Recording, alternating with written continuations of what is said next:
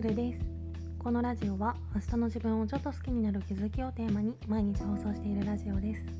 1日2回私なりの心地よい暮らしのコツや日常での気づきをお話ししています。もしよろしければフォローコメントなどお待ちしております。ということで今回は一つの動作を完結させてから次の動作に移ることの難しさっていうテーマでお話ししたいと思います。綺麗な部屋をキープするためには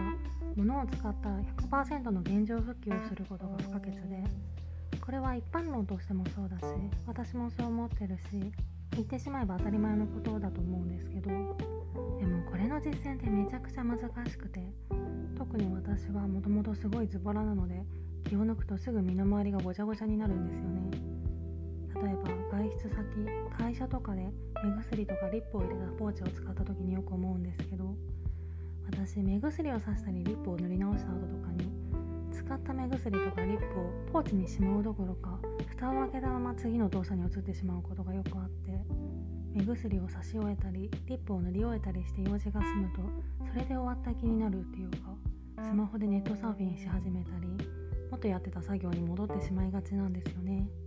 ここに身の回りが散らかる原因とかそれによってこんなにだらしない自分って何なんだろうみたいな感じで自己嫌悪に陥る原因が隠れてる気がしてこれは長年染みついてる感覚だからすぐ同行するのは難しいんですけど